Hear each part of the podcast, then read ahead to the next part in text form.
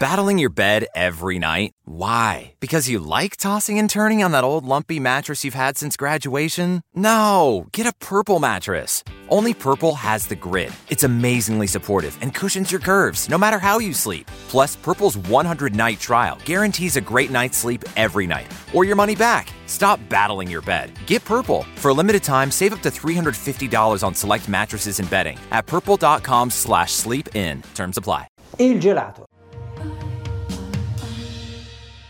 Bene, oggi parliamo di uno degli alimenti che amo di più. Poi, per carità, è soggettivo, ma a moltissimi questa delizia dell'alimentazione eh, coinvolge proprio in maniera emozionale, emotiva. Bene, parliamo un attimo perché siamo, come dire, verso, andiamo verso l'estate e quindi questa delizia è veramente una delle cose che attira di più, vuoi per la freschezza e vuoi per la bontà. Oggi noi ne parliamo un po' dal punto di vista nutrizionale. Il concetto che vi voglio, oh, come dire, vi voglio passare in questo, in questo contenuto è che il gelato sicuramente si può uh, considerare un alimento particolare, piuttosto carico, sicuramente non se ne può utilizzare tantissimo parliamo di alcuni concetti, quindi la frequenza di utilizzo. La frequenza di utilizzo del gelato fondamentalmente non è che bisogna, come dire, cadenzarla. Mi mangio un gelato alla settimana, va bene, mi mangio due gelati alla settimana, va bene. Non è così, perché uno, a chi ci stiamo rivolgendo? Cioè, che tipo di alimentazione stai facendo prima? Che tipo di vita stai facendo? Cioè, sei sedentario? Non sei sedentario? Che peso hai? Qual è il tuo quadro clinico? Quindi, fondamentalmente, non è che si può dire genericamente un gelato a settimana va bene o due gelati a settimana vanno bene. Chiaramente è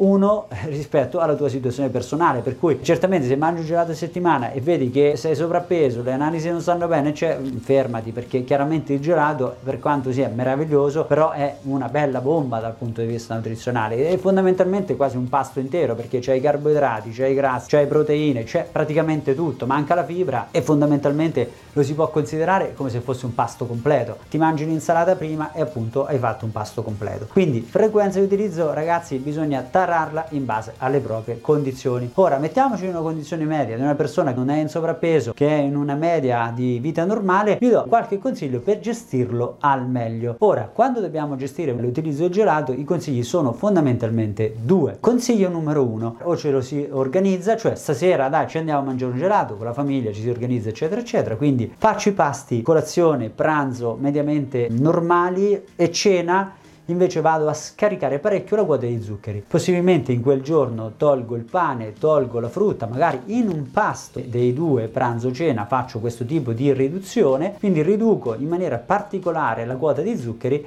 e poi mi concedo il gelato magari dopo cena. Ecco, questa non è sicuramente la condizione migliore, però è una cosa già molto intelligente. Se invece capita che sto, andando, sto in giro e mi viene voglia di mangiarmi un gelato, chiaramente ci sta, perfetto, magari il giorno dopo faccio questa stessa cosa, cioè nella giornata successiva vado a scaricare un pochettino la quota di zuccheri, chiaramente poi bisogna vedere se uno fa attività fisica, non ne fa e via discorrendo, ma generalmente abbassare un po' la quota di zuccheri dopo aver introdotto questa, come dire, questa quantità eccessiva può essere una cosa molto molto saggia. Questo è per quello che riguarda la condizione di mangio normale e poi mi mangio un gelato in più di quello che è la giornata, quindi abbasso gli zuccheri in questo tipo di esempio. Oppure l'esempio numero due può essere essere, che forse tra l'altro sarebbe il più furbo, il più sensato, il più organizzato, è quello di dire, bene, ci faccio un pasto. Potrebbe essere una cena, ad esempio, so, eh, martedì, mercoledì, venerdì o sabato, quello che è, mi mangio un gelato, lo gestisco a cena, me ne faccio anche una quantità, diciamo, non una vaschetta da mezzo chilo che piacerebbe a molti, ma una bella quantità, un conio medio,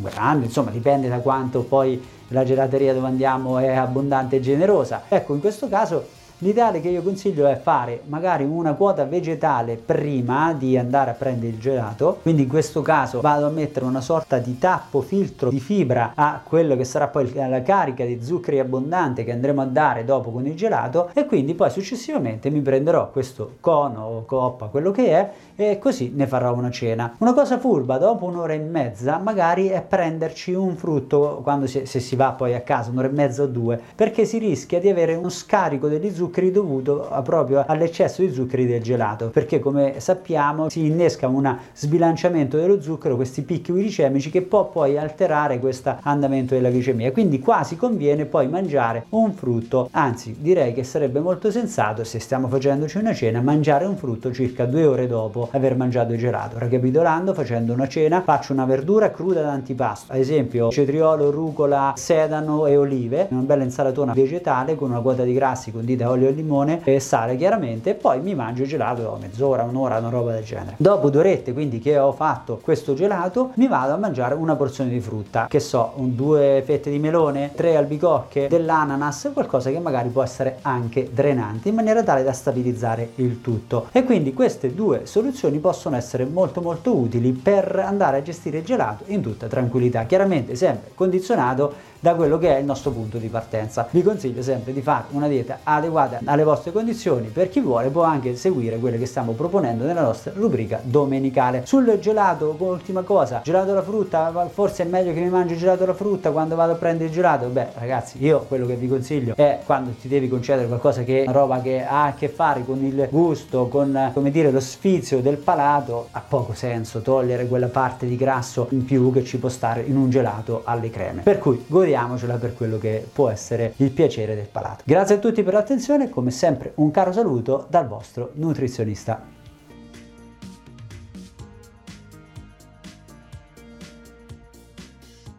Ready for school drop offs? With BJ's Gas Savings Program, you'll get 10 cents off a gallon for each high octane item you buy in club. Buy as many as you like. For each one, that's another 10 cents off a gallon at BJ's Gas. Terms and conditions apply. Visit bjs.com slash gas for details presented by Climate Power Education Fund. Does Big Oil care about our streets flooding or our homes burning? Not according to an ExxonMobil top lobbyist. Did we aggressively fight against um, uh, some of the science? Uh, yes. You know, we were looking out for our shareholders.